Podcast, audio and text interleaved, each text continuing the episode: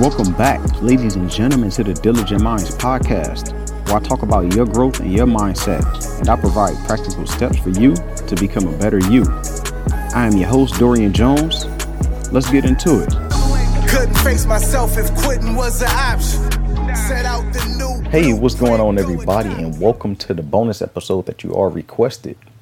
So you might be wondering, how did you land an A-list of celebrity mentors? I'll tell you a few of my mentors. I got like Jay-Z, Puff Daddy, Warren Buffett, Daymond John, Phil Knight, who created Nike, Grant Cardone, Robert Kiyosaki, and that's just to name a few. I know you're thinking, man, you don't know all of them. You don't have them as no mentor. You can't call them right now and get advice from them. I'm gonna tell you how to do it right now. First, make a list of anybody who you want to be your mentor. Just write down every single person that you could think of, all the people who you feel have a great mind that you can benefit from. You could pick their brain and you could gather some jewels from it. Just write down some names, even if it's just 3-4 names. Write down those names.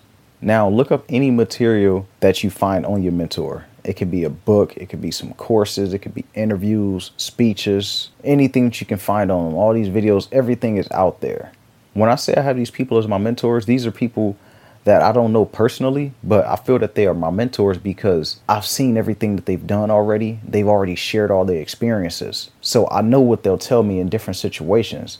I may not know what every single one will tell me, but I know, okay, I can refer back to what Puff Daddy said on this interview. This is exactly what I'm going through right now. So he's going to give me that advice that I need. I developed that, and then I learned to compile everything that they've done already and utilize it in my life, because most of the things that I'm working on, they've already passed these stages. So now I look up to everything that they're doing, and I see ways that I can learn, ways that I can benefit, and how I can make the right decisions for my future so that I could blaze the paths that they made. And I can also create my own path while taking a little bit from what they've done already. I have conversations in my mind. I already know what they're going to say. I already know what they're going to tell me in these situations.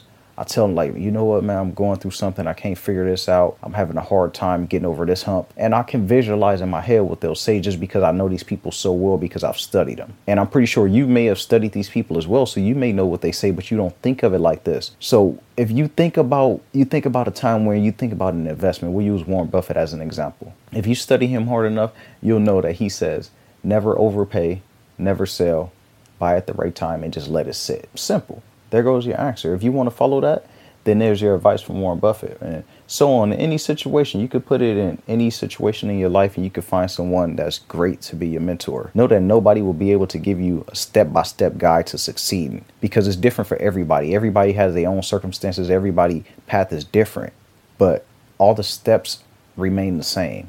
You may just have to go a little bit of a detour that they may not have taken, or they may take a detour that you don't have to take. But you still need to know that there's no guide. So you can't ask for a guide to success, because it's not out there. Create a round table and present your problems. Go through each mentor and listen to their advice. You may even visualize this in your head. You may think I'm crazy, but just listen to me. Sit there, just close your eyes and visualize like you're meditating. Close your eyes, relax your body, relax your mind, and just play all the problems in your head, and just sit there and you looking all these people in the face. You know what they look like. Visualize yourself at that table and just go ahead and present your problem, and then take everybody's advice.